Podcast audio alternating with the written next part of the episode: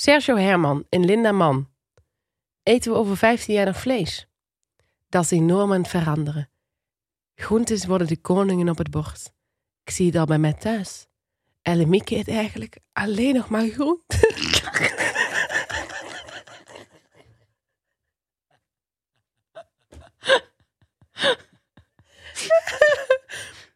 Oké, ik ga nu, ga nu echt doen. Ja, ik ga niet naar je kijken, oké? Nee, ik, ik luister ook niet. Sergio Herman en Linda Mann. Eten we over 15 jaar nog vlees? Dat is enorm aan het veranderen. Groentes worden de koningen op het bord. Ik zie het al bij mij thuis. Elle Mieke eet eigenlijk alleen nog maar groenten. En de kinderen kiezen op school ook vaak de vegetarische optie. Die gaan opgroeien in een vegetarisch en vegan tijdperk. Inspirerend.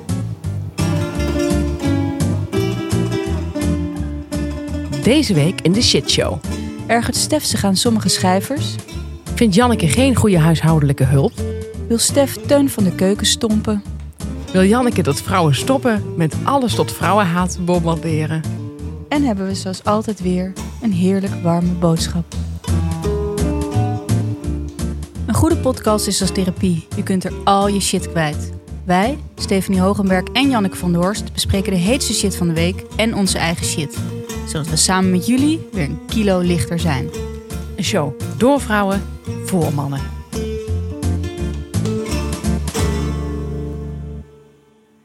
Welkom, aflevering 11 alweer. Ja, ongelooflijk. Het dendert maar door. Ja. Het is een trein die niet meer te stoppen is. Nee, echt niet hè? En we hebben leuk nieuws. Ja. Voor jullie, voor jullie luisteraars. We gaan cursussen geven. Dat is, eh, dat is het goede nieuws. Eh, hoe je een podcast moet maken. Ja. En ook de hobbels die je kan tegenkomen. En de hindernissen die je moet nemen. Ja. Ehm, En hoe je ook gewoon in jezelf moet blijven geloven. ook al wil je begeleider pas na aflevering 8 eh, met jou de lucht in. Ja. We hebben net contract getekend voor seizoen 2. Ja. Dus we hebben wel het idee dat Oliebollen ze, gegeten. Ja, ter, ter viering. En we, we hebben dus wel het idee dat we nu echt wel weten waar we het over hebben. Dus Ja. mocht je interesse hebben, slide in onze DM. En dan... eh, We Ja. zijn niet per se goedkoop, maar er valt altijd iets te onderhandelen. ehm, Dat was de eerste huishoudelijke mededeling. Eh, Ja. Verder kregen we natuurlijk veel vragen en dat begrijpen wij heel goed.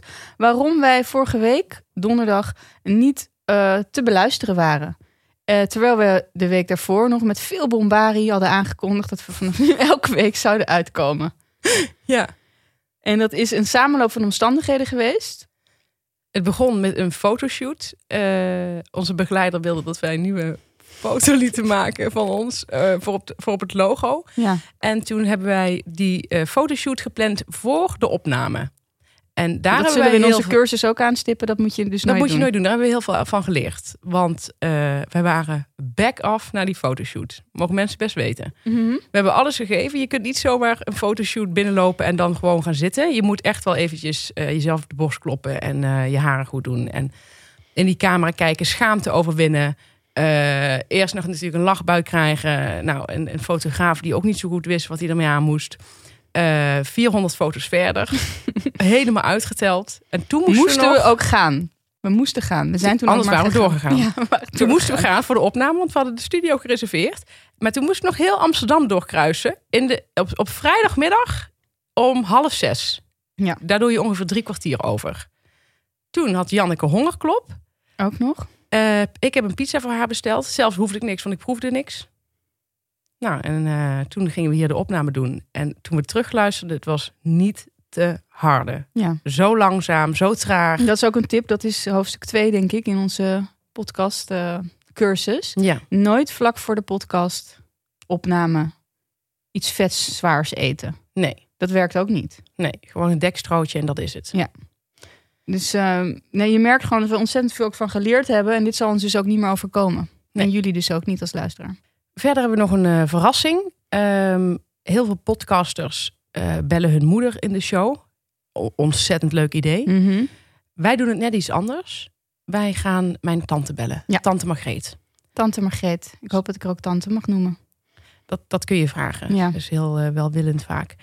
Ehm, tante Margreet is ehm, ja, eigenlijk een van de bijzonderste personen die ik ken. Eh, heeft ook een van de leukste stemmen die ik ken. Dus daarom ook su- super geschikt podcastmateriaal. En we hebben gewoon een aantal vragen voor Tante Margreet. Gewoon even de week doornemen en zo. Even kijken hoe het met haar gaat. Jongens, dan kan ik jullie aanbevelen. Het boek heet Gloed. En het gaat over een hele mooie vriendschap wat, wat, wat kapot gaat. Oh nee. Natuurlijk ook Herman Kool. Had jij ook nog eh, grote shit van de week? Of grotere shit? Ehm, nou, mijn shit van de week is eigenlijk een ergernis. Eh, er was een vriendin bij mij thuis en we, waren, eh, we zaten op de bank. En toen vond zij een interview van mij in een blad. Ehm, dat had ik daar helemaal niet speciaal neergelegd. Maar het was een interview in uh, Schrijven Magazine in augustus. Ehm Schrijven Magazine, ik kende het eerst niet, moet ik eerlijk zeggen. Het is wel een leuk blad. En eh, ze hadden mij gevraagd ah, om... eh, ze gingen drie mensen interviewen over eh, humor in tekst. En eh, twee mannen, Ernest van der Kwast en Job Eikelboom van de, van de Speld. En eh, mij hadden dan ook gevraagd. Ja, daar moest een vrouw Er bij. moest een vrouw bij, precies. Ehm, en eh, wat mij daaraan stoorde, dat stoorde me toen al een beetje. Want ik heb het toen ook niet... Ik vond op zich, toen hij het me stuurde... wat hij had, had opgeschreven van wat ik had verteld. Dat vond ik toen gek genoeg in eerste instantie best wel goed opgeschreven. Maar misschien dan zie je een print. En dan vallen je toch andere dingen op. En eh, nu viel het me weer op omdat die vriendin, het, vriendin mij mijn zinnen hardop ging voorlezen. Mhm. En eh, ja, ik vond het destijds al een klein beetje eh gênant. Maar toen zij het ging voorlezen, toen hoorde ik al helemaal de belachelijkheid ervan. Want wat gebeurt er vaak in interviews of in reportages, is dat schrijvers dan mondelinge taal gaan helemaal gaan oppoetsen naar geschreven taal. Mhm. Dat is zo slecht. Ja. Zo ontzettend slecht. Daardoor lijk ik nu infantiel. Dus hij had bijvoorbeeld opgeschreven dat ik dan zeg... ik vind het een heerlijke manier van schrijven. Dan humor schrijven. Hè? Ik vind het een heerlijke manier van schrijven. En zelf lees ik het liefst boeken waar humor in zit. Ja, wat een kleuter. Alsof er zo'n en-constructie is. Alsof je dat in het echt zegt. Waarschijnlijk heb je iets gezegd van... Ik vind, het fijn, ik vind het een fijne manier van schrijven. Ik lees zelf ook het liefst boeken met humor. Zoiets. Ja. Heel andere zin. Dat moet je gewoon zo opschrijven. Dan, ergens zat die tragicomische vorm van schrijven er altijd al in. Nee, dat zegt iemand over jou, maar dat zeg je niet zelf. Nee. Ehm, dat merkte, ik merkte dat toen ik als 19-jarige een taalkursus deed. Nou, oké, Allah. Maar dan zegt hij op een gegeven moment ook... gebruikt hij het woordje mij in plaats van me. Z- Heel veel mensen doen dit. Heel veel mensen begrijpen niet het verschil tussen mij en me. Daar zit een heel groot verschil in. Daar erger ik me dood aan. Eh, dan zeg ik...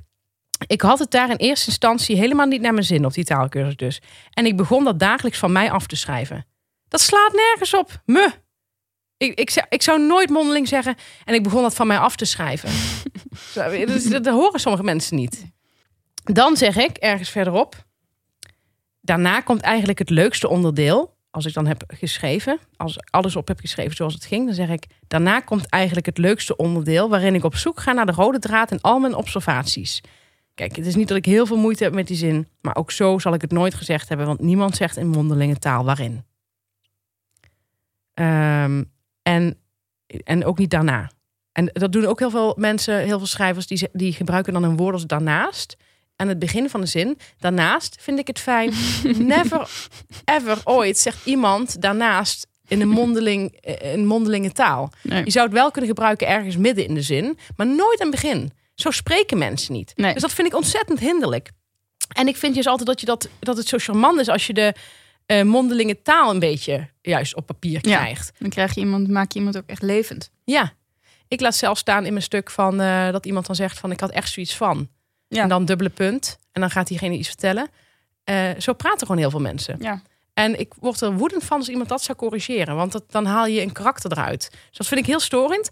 Eh zou ik ook als schrijftip willen geven aan mensen die eh, graag schrijven. Doe dit gewoon niet. Probeer Ja. het mondeling zo goed mogelijk op papier te krijgen. Ik vind een enkele keer moet je misschien iets oppoetsen als iemand er een stuk dommer van lijkt. Maar ik heb bijvoorbeeld ooit Peter Gillis geïnterviewd voor Quote. Daar gaat nu, loopt iedereen mee nu, nu mee weg. Ik was er echt al echt heel vroeg bij, drie jaar geleden.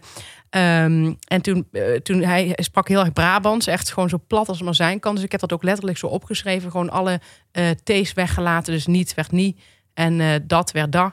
Dat heb ik allemaal zo precies zo beschreven. bijna op het fonetische af. Maar op een gegeven moment zei hij ook over... dan zei hij van, ja, ik doe altijd een quote 500 in het, in het kerstpakket. Dat weegt lekker zwaar. En heb ik dat ook laten staan. Dat weegt lekker zwaar. Dat kun je niet zeggen, want het is dubbelop. Maar ehm, dat vond ik toen leuk. Want ik denk, ja, dat, dat is gewoon een leuke tekst. En ik vond het in zijn, bij zijn personage hoorde dat ook echt. En het zal hem ook natuurlijk een worst wezen, hoe die overkomt. Dus ehm, toen weet ik nog dat iemand op Twitter ook zei van... eh, Jezus, hebben ze daar geen eindredacteur of zo? Toen was ik zo boos. En denk ik, nee, dat is dus juist het karakter van Peter Gillis. Die zegt dat soort dingen en dat is leuk. Ja, Dus wegwezen. Eh, ook nog iets, laatste ding. Heb ik gezegd van, eh, staat in mijn interview. Zo beschreef ik ooit een vastgoedmagnaat. Waarbij ik had gehoopt dat hij lekker opschepperig was. Maar hij deed juist zeer bescheiden. Ja, niemand zegt mondeling zeer. Die zegt gewoon heel. Ja. Maar wat ik zelf van mezelf storend vind, is dat ik ehm, best wel vaak. eh, dat heb ik van een vroegere vriendin overgenomen. Dat vond ik altijd best wel debiel. Heb ik het overgenomen. Zij gebruikte het woord helemaal. Dus dan zegt ze bijvoorbeeld van, eh, werd hij helemaal kwaad? maar dat zeg ik nu ook. Ik zeg het en ik vind het zo dommig, helemaal. Maar ik gebruik het heel vaak, want ik had ook een keer, eh, nou nu lijkt het net alsof ik het ene interview na het andere, na het andere heb. Dat is niet zo. Het was schrijven magazine en een keer op evangelik.nl. Maar toen ehm, zag ik in mijn tekst de hele tijd terug dat ik eh, helemaal heel vaak zei. en zij had wel goed jou pakken. En dat, toen zei jij van, ja, maar zo praat jij. Eh, Want ik dacht dat het aan haar lag, maar jij zei, nee, maar zo praat jij. En toen dacht ik, oh, wat erg. En nu hoor ik het ook wel eens in de podcast. En ik Ja, vind het, ik, Ik vind niet het zelf ook met de podcast dat ik de hele tijd, of het heel vaak zeg ik toch. Dan wil ik met jou contact maken, dat je ook iets terug zegt. Dan zeg ik toch. Of wat ik heel vervelend vind, wat ik zelf heel veel doe, wat voor mij dus ook niet in een interview terug hoeft te komen, is dan zeg ik iets tegen jou en dan zeg jij ja en dan zeg ik ja. dat is zo debiel. Maar dat is toch Ja, normaal? maar kinderen nemen dat ook over. Nee, jij zegt al ja, ik heb al iets gezegd waar jij ja op zegt. En dan zeg ik nog eens ja. Ja, maar dat is fijn. Je, je wil die bevestiging van mij. Wil jij nog een keer zo van, ja, zie je nou wel dat ik gelijk heb? Ja, dat is precies. eigenlijk, ja. Dat doe ik. Ja, dat vind ik heel natuurlijk. heel vervelend. En dat mag er ook, daar is ook ruimte voor. Nee, ik heb dus ook wel zoiets een keer meegemaakt. Ik zelf was dan de interviewer. Twee dingen, kanten van dit verhaal heb ik meegemaakt. En eh, dat heeft me allebei gesterkt om het op mijn eigen manier te doen. Is in het eerste geval had ik een interviewreeks voor HP De Tijd. Waarin ik eh, spreektaal gebruikte. Ik eh, interviewde schrijvers van de Hartgras eh, Club. Onder andere Herman Koch heb ik geïnterviewd. En ik liet gewoon in dat interview dingen staan als en zo en dingen. Zij, op een gegeven moment had ik ergens een beetje gevraagd van... dat was iets misgegaan, had ik daar even iets over gezegd. Toen kreeg ik terug van de eindredactrice... waarschijnlijk is het gebeurd in de stroom van het grote fatsoeneren. Heel denigerend, heel Zo. denigerend. Heel hatelijk ook, want ze kon er niet tegen dat ik iets niet zo leuk vond. Je interviews zijn altijd zeer spreektalig opgeschreven. En dat passen we enigszins aan. Ja, dat vond ik echt debiel. Dat was juist het leuke eraan aan die interviews. Maar, en ik heb ook een keer andersom iets gedaan. Dat was het volgende. Ik moest een actrice interviewen. Een actrice had een boekje geschreven. Oh, ik weet al wie. Ik moest, niet zeggen. ik moest interviewen voor het Parool. Dat boekje was leuk. Was ik best enthousiast over. Wil ik alvast zeggen. Ging de actrice interviewen over het boekje. Ze zei een paar dingen die zo cliché waren... dat ik dacht, dit zal ik haar besparen. Zij, wat zij nu zegt, dat is echt niet bijzonder. Ze zei bijvoorbeeld... Ja, wat ik altijd doe, ja, dat is misschien heel gek. Heel serieus ook, was ze erover. Echt bloedserieus. Als ik in een café zit, dan luister ik naar wat mensen naast me aan het tafeltje zeggen. Gadverdamme. Ja, en ze deed alsof dat iets heel bijzonders was. die mensen ik ken, die zeggen, ik vind het heerlijk om naar mensen te kijken op een terras. Ja, ik ken niemand die dat niet doet. Nee. Niet doet. Nee, je bent, je bent absurd. Als je, bedoel, Ja. dan, ben je, dan ben je afwijkend. Ja, en zij deed een beetje alsof dat iets heel bijzonders was. En had ze nog een paar van dingen. dacht ik, nou, dit ga ik er niet inzetten. Ik vond het een leuk boek. En anders komt ze over als zo'n totale aanstellerige idioot. Dus Ja. heb ik allemaal uitgehaald. Ze was ook niet blij met het interview. Want zij miste dan natuurlijk helemaal die diepgang. Die ze zelf diepgang vond. Miste ze heel erg in het stukje. Toen ik haar beschermd had. En toen heb ik wel bedacht, twee dingen. Ik doe altijd spreektaal. En ik neem nooit meer iemand, wat niet mijn vriend is, in bescherming. Als Nee. jij dat wil, als jij dat mooi vindt, laat het lekker saan. Want dan eh, kunnen mensen zich daar ook over opwinden. En dan heb ik ook weer meer bereikt met mijn interview. Ja, nee, ik doe dat ook niet. Ik neem niemand in bescherming. Ehm, dat weet ik. Ja, om dezelfde reden. Omdat ik, ik denk heel veel te vaak voor de ander. Ik denk, Ja. ik zou dit gênant vinden. En dan eh, vervolgens eh, schrijf ik het op. Met een klein beetje pijn wel. Omdat ik denk, ja, ik zou dit zelf een cliché vinden. Of een, een debiele uitspraak. Schrijf ik het toch op. Want dan denk ik, ja, ik, Je ik kunt er altijd nog uithalen. ze kunt er altijd nog uithalen. Dan stuur ik de versie op. En dan vallen ze daar nooit over. Het is altijd iets anders. Ja. Waarvan ik denk, nou, dat zou ik nou gewoon laten staan. Ja, Dus, dus ik ik- leer mij de mensen kennen. ja nee. Ik, eh, het begint bij mij nu pas heel langzaam door te dringen. Wat ik ook nog wil zeggen, eh, wie er ook nog eens op die quote 500 eh, borrel, ik wil eventjes nog een brug maken naar eh, Arno Kantelberg. Daar heb ik een beetje een hekel aan.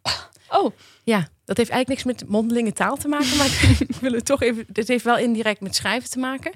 Nou, gewoon direct. Maar ik had ooit een keer bij hem gepitcht dat ik naar het restaurant van Wesley Snijder, Snijder wilde op Ibiza. ja. Ehm, en toen had ik dat tegen hem gezegd. En eh, toen Per mail of was dat telefoon? mail. Ja. per mail. En eh, het, was het, het bizarre was, Hugo Borst had mij notabene aangedragen daar. Ja. Of die had mij eh, zijn mailadres gegeven. En hij had ges- gemaild van Stefanie is van Hartgras en ze heeft een idee.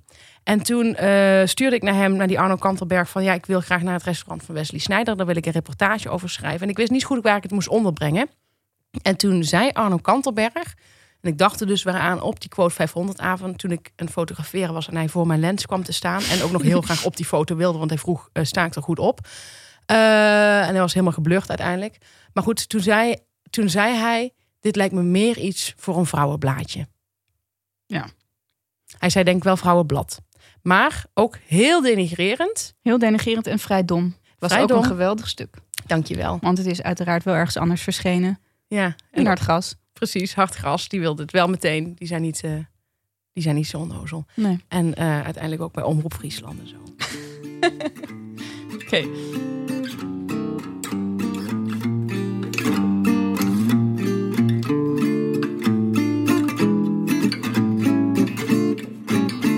Wat, eh, wat is jouw shit van de week? Nou, ik wil het even goed uitleggen, want ik wilde even zeggen dat ik wat ik heel moeilijk vind, heb ik ontdekt in het volwassen leven, is een goede huishoudelijke hulp vinden. Heel moeilijk is dat, ja. Ja, is heel moeilijk. Ja. En op het gevaar af om heel decadent over te komen, wil ik dat alvast een beetje ontkrachten. Want ja, we zijn in het verleden wel snobs genoemd, of snobistisch in ieder geval. Ja, maar ik denk dat Noor Juffermans nu bij aflevering 11 is en steeds meer van ons is gaan houden. Ja, dat zou best kunnen natuurlijk. Ik hoop nog eens een keer wat van u te horen. Ja. Maar ehm, wat ik er zo lastig aan vind, is ik heb er nu een meerdere gehad. En het lijkt alsof ik er heel veel heb versleten. Nee, echt. Ik ben, ik ben een van de mensen die niet de huishoudelijke hulp kan ontslaan. Maar ze gingen uiteindelijk altijd zelf weg. Dus had ik altijd of ze gingen verhuizen of ik ging verhuizen. Of ze kregen een baan en elke keer was er wel wat waardoor ze toch weer weggingen. Ik heb één hele goede hulp gehad. Echt een goede. Eh, dat was een vrouw die tijdelijk geen baan had. Die zei, hey, ik, eh, ik ben eh, tussen banen in. Ik ben aan het zoeken naar een nieuwe baan. Eh, ik had gehoord dat jullie een hulp zochten. Ik wilde dat doen. Had ze nog nooit in haar leven gedaan. Was mijn beste hulp. Ooit. Wat ik vervelend vind, is dat je een soort... doordat het iets heeft, iemand doet het vuile werk voor jou. Dat je een ongemakkelijkheid hebt. Ja. Terwijl als iemand jouw accountant is... dat je heel anders daarmee omgaat. En ook andere verwachtingen hebt. En die ook gewoon durft uit te spreken, zeg maar. Ja. Terwijl met een hulp ga je soort van met fluwelen handschoentjes om. Want je wil niet de persoon zijn die denigerend tegen de hulp doet. Nee. Dus als ze iets verkeerd doen, zie je het veel vaker door je vingers dan als je iemand anders die je inhuurt iets verkeerd doet. Ja. Nou, wat ik heel lastig vind, nou, de eerste hulp die ik had was in Frankrijk. Die eh, molde alles. Elke keer als ik iets op de trap had gezet, wat een hele brede trap daar, wist ik alweer, oké, oh shit, dan hoorde ik weer vallen. Flikkerde natuurlijk weer van die trap af. Want toen liep ze met die, met die stofzuiger erop. Altijd zuchten, kreunen, vloeken, schelden met die stofzuiger erop. Eh, ik vond ook een keer er gewoon een gebruikt eh, doekje, zeg zo'n geel doekje, schoonmaakdoekje in de wieg van mijn dochter. Advies? Ja, vond ik echt heel goor. Gelukkig gingen we toen vlak daarna verhuizen, heb ik er ook niet hoeven te ontslaan. Eh, want dat vond ik echt heel, heel erg vies namelijk. Nou, wat ik ook nog heb gehad daarna, wat ik heel lastig vind, ik heb graag, en dat is ook niet uit een soort eh, eh, uit de hoogte maar ik wil graag met de hulp graag goed kunnen communiceren. Dus ik heb graag dat ze of Nederlands goed spreekt, of hij, want er zijn ook veel mensen die een mannelijke hulp hebben. Ik heb een mannelijke. Ja, of, of goed Engels. Want dat zijn dan toevallig de talen die ik beheers. Want ik vind het heel vervelend om een hulp te hebben die, eh, waarvan ik niks begrijp. Ja. En die niks van mij begrijpt. Dat is zo lastig. Ik had een Poolse, heel aardige vrouw. Maar ze sprak geen woord Nederlands, geen woord Engels, behalve hello. Dat zei ze ook altijd. Hello! Nou, en dan kwam ze heel blij binnen. Heel aardige vrouw, maar ik vond het zo vervelend. Ik kon echt er een nooit... monteltype had je. Ja, het was een echt een vrolijke persoon. Maar ik kon dus nooit even snel een appje sturen of een briefje neerleggen van dit of dat. Het moest allemaal heel onslachtig uitgelegd worden. Ja. Nou goed, dus ik vroeg aan mensen, heb je misschien een hulp? Eh, kennen jullie een hulp? Dus toen kreeg ik van iemand van, ik had er ook bij gezegd, ik zou het fijn vinden als ze goed, vind ik ook al heel moeilijk om dat in te kleden, want ik weet hoe het is als je in een ander land woont en de taal niet goed spreekt. Maar ik wilde al heel goed inkleden dat het graag wilde dat ze goed Engels of Nederlands sprak. Nou, ik zoek het nu even op, want dan. Oké, toen kreeg ik, had ik iemand iets gestuurd. Engels zei ze dat ze eh, zou praten en die zei eh, meteen over degene die het nummer had doorgegeven. Oh, she's very sweet. Daar voel ik al iets van. Oké, zou ze dat ooit over mij zeggen? Ben ik dan niet sweet straks? Krijg ik al een beetje dingen. Nou, ze kan niks, maar ze is wel heel lief. Ja, dit ging over ehm, degene die het nummer had doorgegeven van de hulp. Oh ja, she's very sweet. Degene die Engels praat tegen mij is de mogelijke hulp. Ze zei het over degene bij wie ze schoonmaakt. Oh. Daar voel ik ook al een soort druk. Nou, toen gingen we dus praten. En toen zei ze tegen mij op een gegeven ogenblik... Ik zei dat ik twee uur had elke, elke week. Toen kreeg ik terug... Puntje, puntje in I work. My daughter-in-law. A second, we clean two houses. Another second, we clean three houses. Let's see where you live and we or- organize a schedule. Can it be, Janneke? Nou, dat was nog redelijk te volgen, hè? Ken het B, Janneke? ik vind het... Dus ik geef mijn ad- adres op. En ehm, toen kreeg ik... We can go, yes, two weeks from now, on the second day 15. We can clean in three hours. Do you agree? Because we will be cleaning your house every 15th. Heb je wat? 15th. Dus één keer per maand komt ze dan. Ja, dat kan niet, want ik moet, we hebben een vaste dag. Je gaat niet elke vijftiende van de maand, want het is elke keer een andere ja, dag. Ja. Dus ik begreep het niet. Dus ik zei, eh, hi, hi I, I don't really understand what you're saying. I'm sorry. Weet je wel, meteen ook weer zo'n houding in hem, bijna een soort van op de grond. Van, oh nee, ja. zou me toch Zo wel ben ik ook bij aardig vinden. Do you mean that you come once in two weeks? Good morning, Janneke. On the 15 we're going to your house. nou goed, toen kreeg ik ook nog een andere door. Die zou dan Nederlands spreken. En toen kreeg ik, hoi Manneke. Ik, ik, heb, Manneke. ik heb jouw nummer gekregen. Jij zoekt naar iemand die je helpt als schoonmaakster. Ik kan dat doet. Grote. Nou, toen kreeg ik, eh, zei ik, eh, welke momenten schik jou? Dinsdagochtend, maar ik wil je eerst het huis zien en kennis met jou maken. dus toen kreeg ik ook iets van, oké, dus ik word dan, moet dan door een soort van keuring doorheen Ja. eh, voor de hulp. En toen, ja, toen heb ik die andere, die mag dus nu binnenkort even komen. Deze kon dan toevallig alleen dinsdagochtend, wat mij Met die niet andere, die. Engelse. Ja, die, Die is 15. vloeiend Engels spraakt. En eh, ik ga er ook altijd heel debiel Engels van praten. Omdat Zeker, ik gewoon echt wil een soort van basis van... Ze moet dit wel begrijpen. Dus ik doe echt een soort van bijna staccato. Dat is assimilatie. Ja, maar ik merk dus dat ik er helemaal de zenuw voor. Het enige wat ik graag wilde was dat die persoon goed, goed Nederlands of goed Engels sprak. Zodat we konden communiceren. En ik word hier helemaal zenuwachtig van. Ik begrijp gewoon niet wat er staat. Nee. Ik begrijp niet wanneer ze komt. En zij worden zenuwachtig van mij. Maar een beetje agressief. Ja. Nou goed, dat wilde Ja, ik ik communiceer heb al jaren op die manier. Eh, maar het gaat, het gaat gek genoeg supergoed. Eh, ik heb die persoon nu al zes jaar. Het enige is waar ik me echt ontzettend voor schaam, ehm, is dat het is een hij. En ehm, we hebben een hele liefdevolle band, zou ik willen Mhm. zeggen. Maar we communiceren heel weinig. Ik heb laatst wel Maar zijn blikken. het zijn blikken. Het is, hij kent echt, ik denk, tien woorden Nederlands, waarvan één is eh, mooi. En dan kom ik soms de badkamer uit. Om, eh, eerst eh, ga ik er onopgemaakt in. En dan kom ik er opgemaakt uit. En dan zegt hij, Stephanie, mooi. Eh, dus dat is een van de dingen die we... Dat je bent ook altijd bij. Nee, ik ga altijd weg. Ik ga altijd weg. Want ik vind het heel veel. Ik vind het, ik kan niet verdragen. De hele atmosfeer is voor mij niet, te, niet. te doen. Maar het ergste is dat hij, hij dus heeft dus al best wel lang meegemaakt dat ik single ben. Denk ik. Want hij zal denken alleenstaande vrouw zielig. Heel zielig. Ach, arme meid. Ehm, ook onbegrijpelijk voor hem, want hij zegt dit het mooi, mooi. Ehm, maar ehm, nu heb ik dus op eh, Instagram, had ik dus op die Quote 500 avond, had ik Hans Klok ontmoet. En heb ik dus, eh, had ik op Instagram zo'n grapje gemaakt, zo'n foto met Hans Klok. En had ik erbij gezet van, eindelijk mag ik het vertellen. Eh, Hans, we, we zijn al een tijdje samen, maar ik wilde het nog even wachten met naar buiten brengen. Eventjes achter hè, een beetje rustig opbouwen. En eh, nou, daar hadden allemaal vrienden ironisch onder gereageerd. Met dan eindelijk super lieverd, zo leuk. Ehm, alleen je kunt natuurlijk op Instagram tegenwoordig op vertalen klikken. En eh, mijn eh, schoonmaker volgt mij op Instagram. dus die denkt nu dat ik met zo'n man als Hans Klok ben. Ja, hij is hartstikke blij voor jou. 20 jaar ouder. Dat zie je niet. Hans ziet er nog zo goed uit. Blonde lokken. Ja, Strak zwart blouseje met een harttepeltje erin. ja. Dus, nou ja. Ja, is toch goed? Hij is helemaal blij en gelukkig voor jou. Laat hem gewoon even in de waan. Kan altijd nog uit. Ja. Uitgaan. Dat is ook zo. Nou goed, dus wel, ik zou eigenlijk hulp nodig hebben. Begeleiding ook weer. Bij het zoeken naar een hulp. Ja, maar ehm, dat, dat, dat, dat begrijp ik. Ja, dat is ontzettend moeilijk.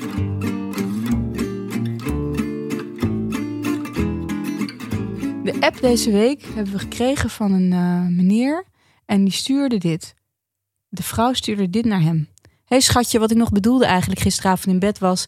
dat kwam er niet goed uit... dat je me niet altijd als een prinses hoeft te behandelen. Ik ben niet van suikerkus. Dat is duidelijk, toch? Dit is duidelijk, denk ik.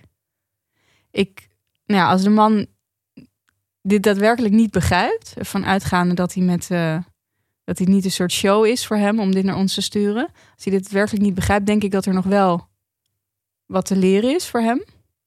Misschien Ja, in bed. Ehm, wat ze eigenlijk zegt is, neuk me. ja, steviger, Harder, dieper. langer.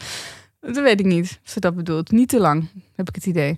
Ehm, eh, ze zegt eigenlijk... Je mag best wel af en toe zeggen dat ik een zijdezachte huid heb. Maar daar gaat het even niet om in bed. In bed zijn we ook voor andere zaken. Daar wil ik gewoon eventjes Ja, ik denk dat hij... ruwer Ik denk, ja, worden. niet, niet te teder. Dat is Ja. denk ik het codewoord. Ja, Eh, niet, niet te teder. te, niet te zacht. Ik heb altijd dat mannen twee soorten van seks kennen. Dat is porno of hele liefdevolle seks of zo. Als je dit niet begrijpt. Maar er kan dus een combinatie zijn. Er bestaat iets als liefdevolle porno. Ja, dus je hoeft niet de Spider-Man uit te voeren, maar je kunt wel Wat is gewoon... de Spider-Man? Nou, dat weten onze luisteraars wel. Oké, maar mag ik het niet weten? Komt, dat komt nog wel. Oké. Vertel ik je wel na. Doe ik dat? Jij doet dat niet, denk ik. Ik denk vooral dat jouw vriend het niet doet. Oh, Nee. Ik weet niet wat het is. Dus, maar het is dus niet, het hoeft niet dat je de Spider-Man gaat doen. Maar je kunt wel gewoon... ehm, ja, je kunt ook met woorden al heel veel bereiken, hè? Dus, dus Ja. je kunt gewoon... ehm, ja, er zijn heel veel mensen die, die, die krijgen heel veel niet hun strothuid in bed. Ja. Voor die mensen zou ik willen zeggen, eh, probeer je woorden om te zetten in daden.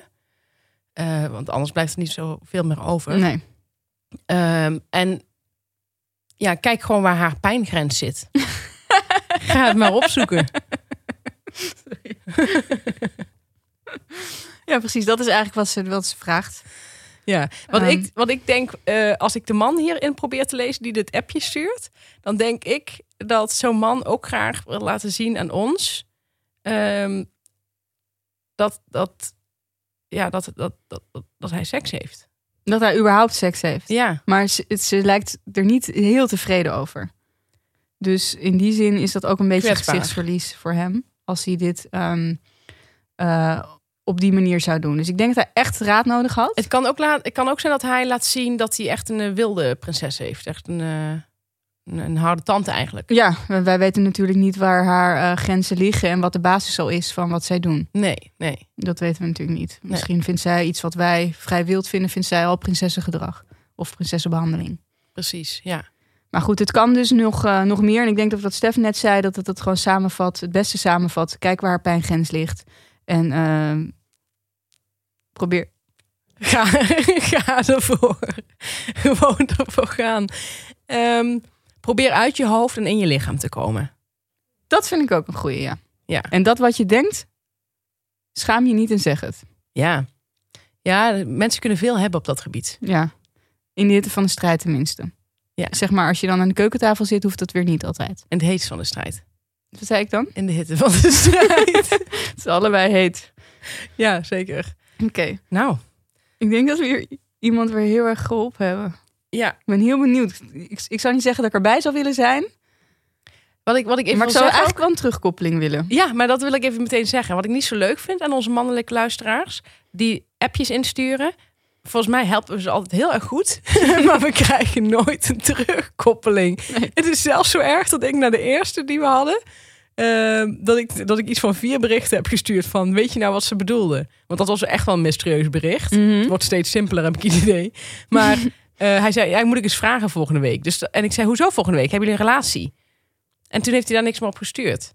Nou, dat is vervelend. Voor Ja. al, alle tijd en energie die wij erin steken. Ja, En denkwerk.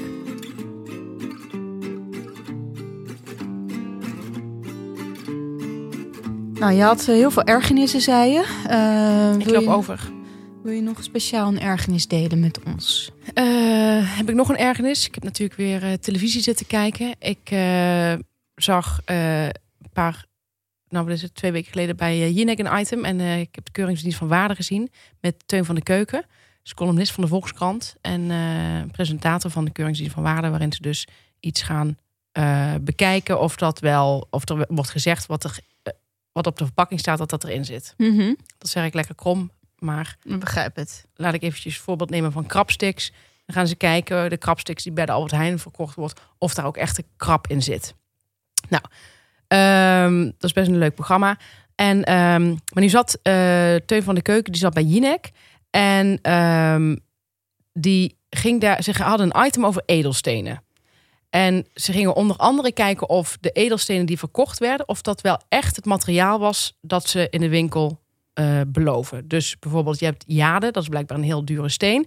Eh, en die worden, wordt in best wel veel winkels verkocht. Wordt ook door de Moon Sisters verkocht. Door Lieke van Lexmond en Jetteke van Lexmond. En ze gingen kijken of dat wel daadwerkelijk jade was. En?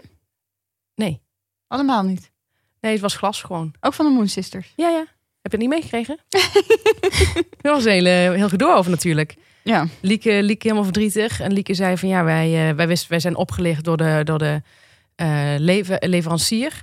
Vind ik altijd zo'n makkelijk antwoord. Ja. Eh, denk ik, ja, als je dat er verkoopt, dan check je dat toch zelf. Ik bedoel, er kan zo makkelijk mee geprutst worden. Dus waarschijnlijk de helft van die stenen is allemaal glas. Maar dat was bij Lieke ook het geval. Dus die vond dat heel eh, verdrietig. En eh was, er helemaal buikpijn van gehad en zo. dat zei ze het ook niet meer. Nou, ze hebben het meteen uit de handen gehad. En ze hebben iedereen die zo'n jadesteen heeft gekocht, hebben ze het geld teruggegeven. Oké. En ehm, dus dat, dat was op zich best leuk dat ze dat hebben aangekaart. Alleen wat ik ontzettend storend vond, was dat ze ook gingen kijken. Dan ging, Teun dan doen. Eh, die ging, ging kijken of die edelstenen ook daadwerkelijk spirituele krachten hebben. Dat vind ik zo'n bullshit. Als je zelf totaal niet spiritueel bent. Teun van de Keuken is niet spiritueel. Ehm, hij is eh, zo'n Balees gymnasiumjongen. Is een, het is een slimme gast. Hij ziet er goed uit. Dat weet hij ook. Eh, en hij is daar best wel zelfgenoegzaam in. En dan gaat hij eventjes testen of die stenen spiritueel zijn. Of Hij dat staat op geen enkele manier voor open, bedoel je? totaal niet. Nee. Dus dat vind ik. Dus die test is geen test. Nee, precies. Je zegt het goed. ik probeer alles samen te vatten, want er komt weer zoveel informatie op me af. Nou, ik vind het fijn dat je mijn kromme zinnen weer recht maakt. maar ehm daar gaat, zie je zo'n item waarin ze bij best wel van die kwetsbare mensen op visite gaan. Hij, ga- hij gaat dan op visite bij mensen in zo'n, die zitten dan in zo'n groepje op een stoel. En dan is er één steen en die heeft dan blijkbaar heel veel spirituele krachten. En eh, Teun die gaat dan kijken, zo met zijn handen erom omheen voelen of hij dat krachtveld ook voelt. Nou, drie keer raden, hij voelt dat niet. En eh, dan maakt hij er ook grapjes over. Ehm, je ziet dat hij best wel content is met die grapjes die hij erover Mhm. maakt. Ik vind dit het laagste niveau van humor. Ik vind het eh, ontzettend flauw. Hij belde op ook Lieke op en hij zegt van... ja, want wat doet Jade? En dan zegt Lieke, nou, het, is, eh, het staat onder andere voor rijkdom. En dat wil niet zeggen dat je dan meteen een heel volle bankrekening krijgt. En dan zegt Teun, terwijl Lieke eigenlijk al meteen verder wil gaan... oh, wat jammer.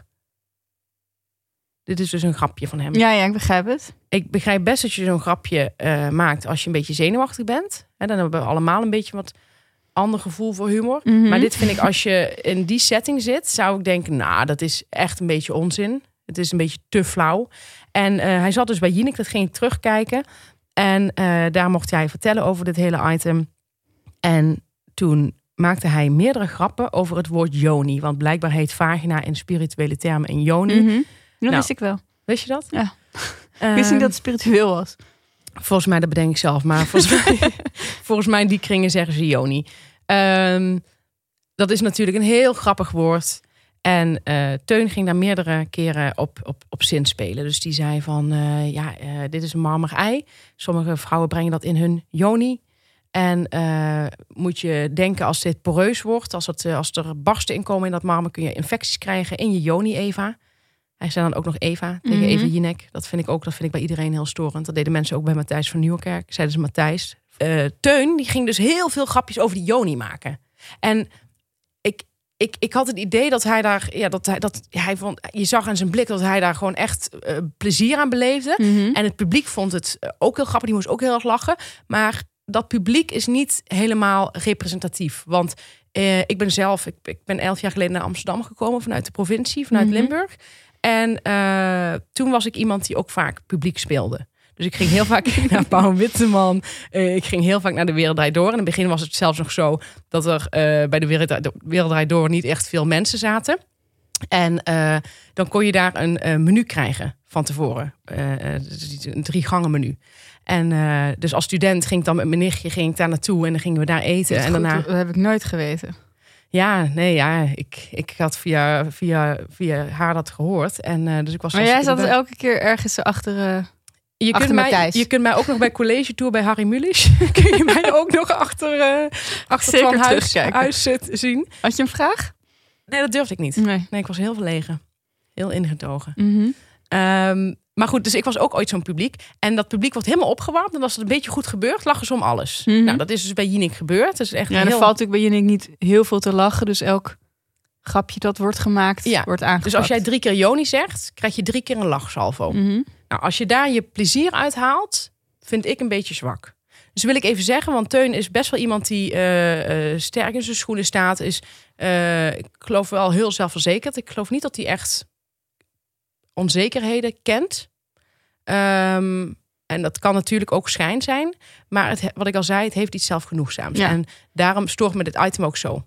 Ja, dat item vooral met die mensen in die, eh, die gingen voelen aan die steen of die die krachten kregen. Ja, vind ik heel Dus- flauw. Dus weinig integer. Ik vind het een beetje naar onderen trappen. Ja, omdat deze mensen, ja, laat die mensen. Zij doen verder niemand kwaad. Nee, Zij verkopen die steen niet zelf. nee. Ze hebben hem gekocht, dus ze zijn al in die zin. Genept. hebben er iets aan. Ja, Laat hun lekker. Zij hebben zelf voor een gevoel hebben ze er iets aan. Zolang ze er niet veel mensen mee proberen te overtuigen dat die ook om die steen moeten zitten, maar gewoon lekker zelf daar zitten met vrienden. Zo van laat ze. Ik vind het een beetje het equivalent van eh, de grap over eh, vrouwen met een kort pittig kapsel. Dat kennen we nu wel. Dat kun je niet meer gebruiken. Dat is zo ontzettend flauw. Begrijp, begrijp wat je bedoelt. Die heb ik al lang niet gehoord trouwens. Nee, maar zelfs een bekende columnist die ik heel hoog op zitten, zelfs hij gebruikt het nog onlangs in zijn column. Mm, Kan niet meer. Oké, ook duidelijk. Eh, ja, ik, ik, ik ken Teun niet zo goed. Ehm, ik heb een beetje het idee, als ik dit als een soort Bram Bakker zeg maar zou moeten analyseren, die doet dat zo hup hup hup. Toch? Ja. Heeft weinig nodig. Ja. Heb ik eigenlijk ook niet, denk ik, randje psychopaat. Ja, ik, daar ga ik ook even in de Bram Bakker rol. maar daar schiet ik. je ook in, hè? Ja, eh, het is heel aanstekelijk. Maar ik, ik heb het idee dat je dan wel echt eh, heel dichtbij zit met je diagnose. Ja. Nou goed, je hebt hem ook heel goed neergezet. Nou, fijn. Teun van de Keuken dus, jongens. Kijken. Ja, het programma kun je nog terugzien. Keuringsdienst van waarde. Heb jij je geërgerd nog deze week? Of eh, ben Ja, je helemaal Ja, zin? ja, ja, ik heb me erg geërgerd, maar dat is niet typisch iets van deze week. Maar toevallig werd het even kort aangestipt. Dus ik dacht, hè, dit heb ik al een hele tijd. En ik wil gewoon, dat ik wil er, ik wil er vanaf. Je wil het... eh, ja. Ja, ik wil er vanaf. Het is zo gegaan. Een tijd geleden waren de verkiezingen. Ik weet niet of je je nog herinnert. Ehm, toen gingen mensen mij vragen wat, moet, wat ze zoal moesten stemmen. Want jij bent Ik- een gesjeest eh ja, ik heb een blauwe maandag politicologie gestudeerd, niet afgemaakt. Maar voor- ik blijf nog natuurlijk autoriteit op dat gebied Ja. in mijn vriendenkring. En ehm, toen zeiden mensen, ik twijfel erover om op Sigrid Kaag te stemmen als tegenwicht van Rutte. Toen heb ik hen geadviseerd om dat niet te doen. Had je mij dit tien jaar geleden gevraagd, ik weet niet of tien jaar geleden verkiezingen waren, maar had je mij dit eerder gevraagd, had ik misschien wel zo geredeneerd. Maar nu dacht ik, volgens mij moet je iedereen die gewoon een eh, wat linkser gevoel heeft, moet gewoon helemaal aan die linkerkant gaan staan. Ja. En eh, niet strategisch stemmen. Eh, Volgens mij bestaat strategisch ook helemaal niet. In het algemeen. Nee, nee ik bedoel met stemmen. Met stemmen, ja. Nou, in ieder geval in dit geval dacht ik, had ik er geen goed gevoel bij. En dat heb ik ook geuit. Die mensen hebben dat toch gedaan. En die blijven nu heel halstarrig eh, vasthouden aan hun stem voor Sigrid Kaag. Wat verder niet uitmaakt, maar datgene wat zij hoopte, is niet gebeurd. Daar kan je best wel je teleurstelling over hebben. Toch? Ja, kan En- pijn doen zelfs. Ja, en als je dus, ik heb dat ook wel eens gehad, dat je op iemand stemt en dat je daarna denkt, die had ik niet moeten doen. Ja. Maar goed, ehm, wat ze dus eh, nu doen is, wacht, ik moet even kijken. Ik had ergens dacht, straks vergeet ik iets, maar ik zie heel die aantekening niet meer terug. Weet je wat? Doe het uit blote kopje. ik wil het belangrijkste niet vergeten. Ehm, nou, dat ik, ehm, wat me dus opvalt, dat elke keer als er kritiek wordt geuit op Kaag, of dit nu van vrouwen komt of van mannen, maar zeker als het van vrouwen komt, dat mensen dan in plaats van, dus mensen die dus bijvoorbeeld op haar gestemd hebben, niet zeggen van nou daar heb je wel een punt, bijvoorbeeld. Of nou ik denk daar anders over. Maar die, ze, ze roepen meteen vrouwenhaat. Oh ja. De misogyniekaart. Het is vrouwenhaat. En dat vind ik dus heel vervelend. Wat ik er vervelend aan vind, is dat je. eh, dat ze het eigenlijk kritiek die jij hebt op een vrouw meteen persoonlijk maken. Alsof je niet als vrouw inhoudelijk kunt eh, reageren op een andere vrouw. Ja. ja, ik ken het. Zij zeggen eigenlijk, je haalt de vrouw onderuit door kritiek op Sigrid Kaag te hebben. Dan komen zij met vrouwenhaat, waarmee ze de vrouw eh, die kritiek heeft ook onderuit halen. Ja. Of wordt het te gek doorgedacht? Nee, nee, nee. zeg? Nee, ik volg het helemaal. En ik zag het bij jou ook een keer, dat eh, als je een, eh, iets zegt over een vrouw, je had een keer iets over Duitse gezegd, ontzettend leuke tweet. Ehm 5000 likes. 5000 ging als een dolle. En dat mensen dan gingen zeggen, je bent jaloers omdat ze zo knap is. Ja. Zal ik even zeggen waar het over ging? Nou ja, graag voor de luisteraars die jou niet volgen. Ik had Douwse die zei op Instagram, die is helemaal, eh, helemaal in de, in de- into the magic en alles. En niet van het luisteren. En die zei van, ik heb van mijn ouders geleerd om altijd zelf na te denken. En daarop had ik een tweet geplaatst met, ehm, ik denk dat het altijd goed is om per kind te bekijken als ouder of dat advies handig is, ja of nee. En nou, ik weet niet waarom, maar het, het, het, het, het nam een enorme vlucht, die tweet. Ja. Ik zat in Italië, ik weet het nog goed. Ik zat op een terras en ik denk van even kijken of iemand erop heeft gereageerd. Nou, in één keer gewoon helemaal eh, 300 likes. Ja. Volgende dag 5000. Maar toen kreeg ik dus ook allemaal haatreacties uiteraard. Van mensen die zeiden, je bent gewoon jaloers. En toen zei ik, ja dat klopt op haar uiterlijk. Maar niet op, op wat ze van de ouders heeft geleerd. Ja. En dat zijn, dat zijn echt twee verschillende dingen. ja, dus je mag niks meer zeggen over een vrouw die knapper is. Nee. Je mag eigenlijk ook niks meer zeggen over een vrouw die slimmer is. Dus je mag eigenlijk nooit iets over een andere vrouw zeggen, want het is jaloezie. Ja. Of vrouwenhaat. Ja. Maar het zit in ieder geval bij jou. Mhm. En niet bij de ander. Nee. En daar wil ik gewoon even mee afrekenen. Dat is heel goed. Daarom, ik ben ervoor dat, dat, dat, dat er zijn sowieso niet heel veel. Daarom zei ik over die Yvonne Kolderweijer ook. ehm, dat er niet Ja. zoveel vrouwen zijn die iets, zoiets durven te zeggen over andere vrouwen. Ja, maar je Dus hoeft niet meteen hatelijk te worden, maar je kan toch inhoudelijke kritiek hebben op een vrouw. Ja, want eh, Zeker in de politiek. Yvonne heeft het ook over Anna Nushin, die influencer. Daar heeft ze inhoudelijke kritiek op.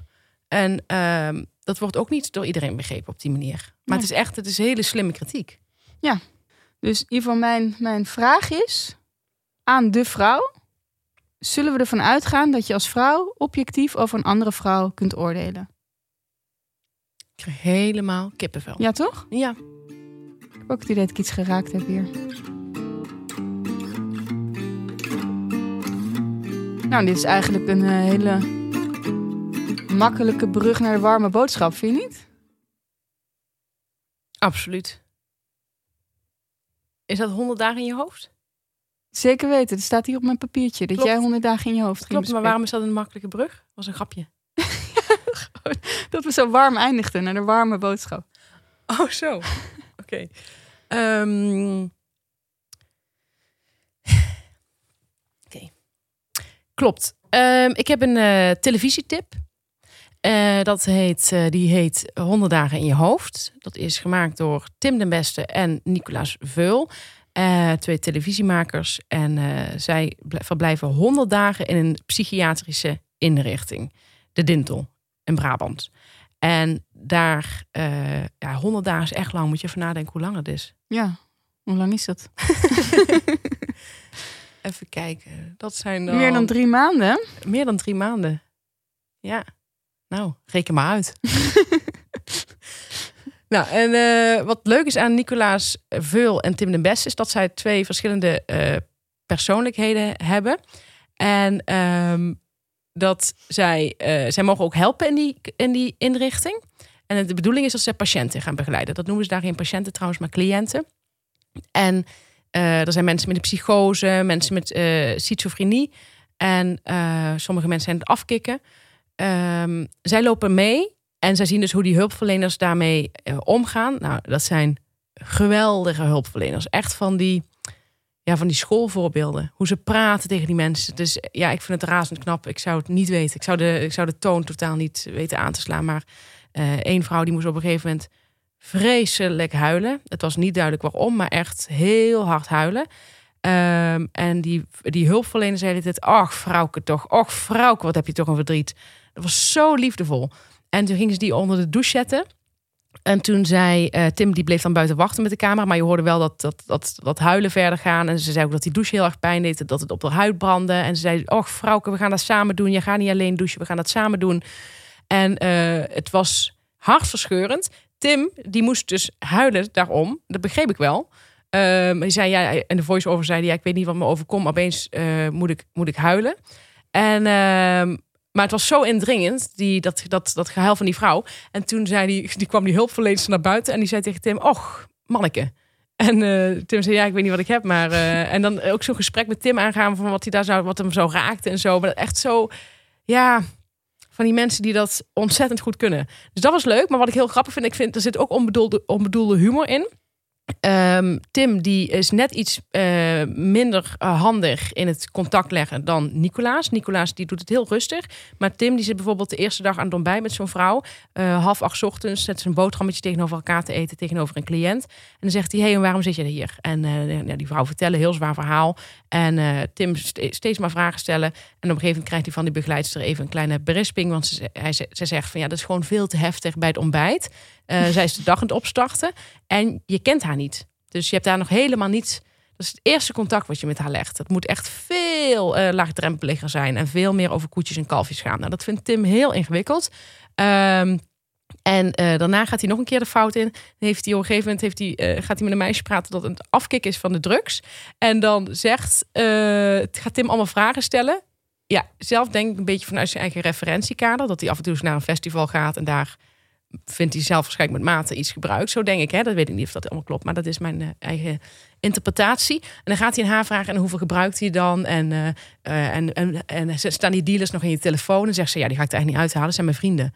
En dan zie je dat hij zijn lachen bijna moet inhouden, omdat hij denkt van, eh, ja, die is echt ver heen. En zegt hij, oh echt, ja, ja.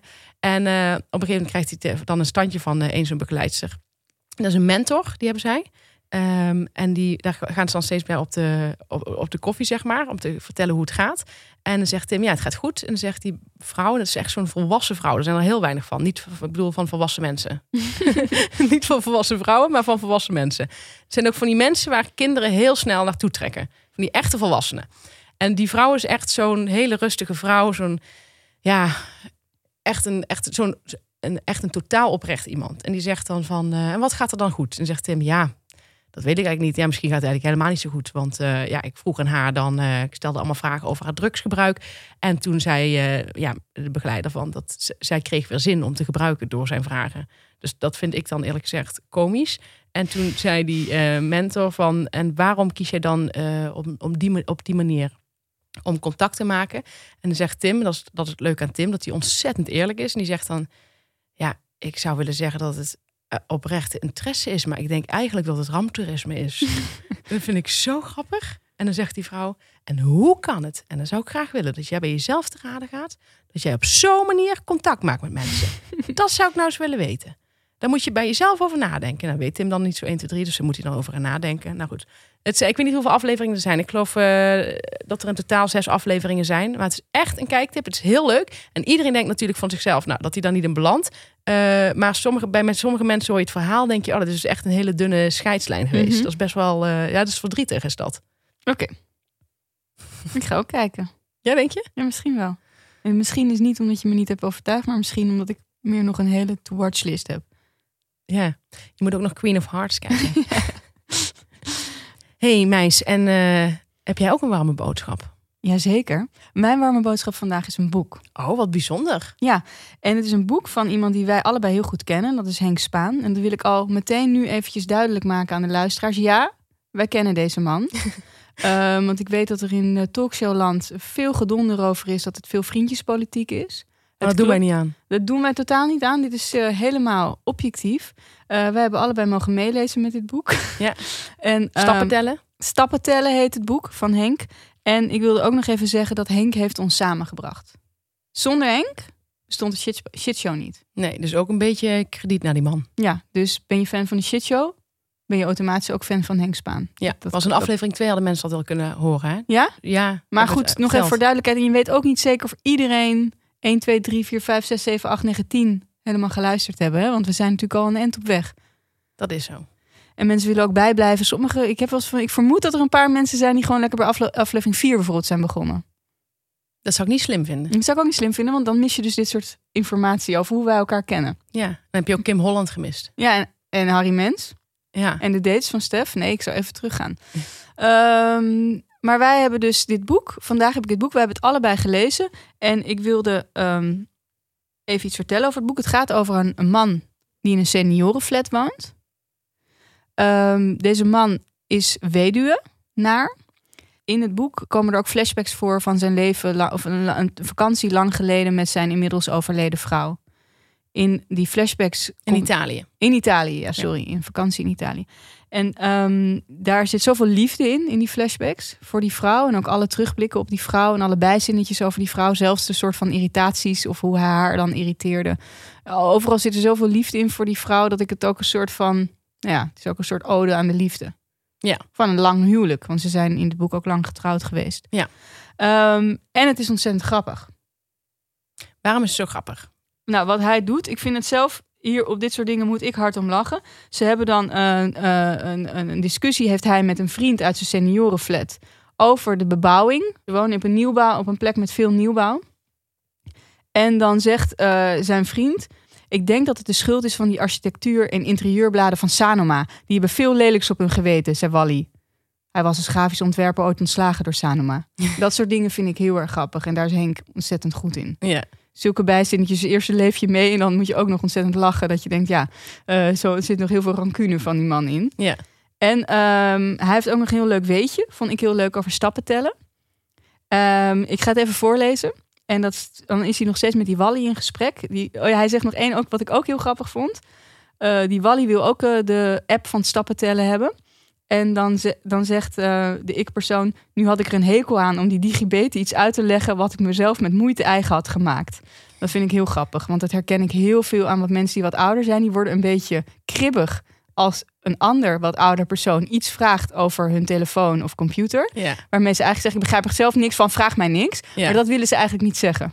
Ja. Dat vond ik ook heel grappig. Ja, is wel komisch.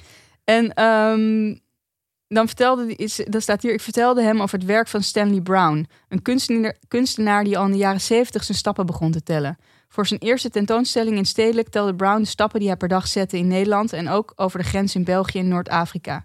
S'avonds belde hij het resultaat door aan het museum. Hij telde niet zelf, maar gebruikte een mechanische stappenteller.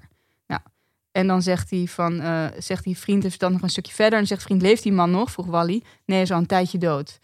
Enorme pech voor hem. Hij had Apple, Apple kunnen aanklagen voor plagiaat. Dan zouden ze hebben geschikt en was hij nu multimiljonair. Nou, ik vind dat sowieso een heel leuk weetje. Ja. Dat iemand dit al heel lang geleden deed. En ik kan me bijna voorstellen dat Apple dit ook gewoon echt gejat heeft. Ja, het zijn schurken. Ja. Wat ik heel goed vind aan het boek is, uh, of wat ik heel knap vind aan Henk als schrijver, is dat hij, uh, dat vind ik echt gedurfd, dat hij uh, in het boek, kijk, je identificeert je toch altijd op een bepaalde manier met de hoofdpersoon. ook al is het toch een fictief personage geworden. Maar wat ik gedurfd vind, is dat hij dan durft te kijken hoe het is om als weduwnaar verder te leven. Ja. Dat zou, ik kan me niet voorstellen dat ik dat zelf zou durven. Daar zou ik in ieder geval geen zin in hebben.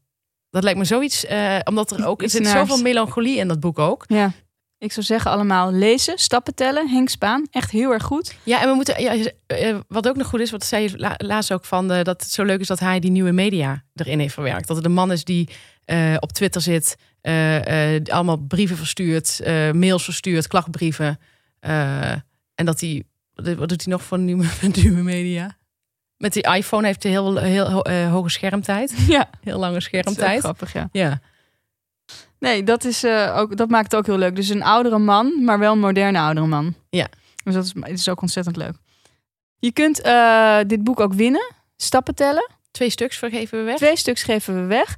Ehm, en je kunt bijvoorbeeld... In de DM slide op Instagram om te zeggen dat je dit boek graag zou willen lezen. En waarom? En waarom. En ehm, of naar een mailtje sturen naar de shitshow.gmail.com. We zullen het ook nog op Instagram plaatsen. Kun je daaronder ook nog reageren.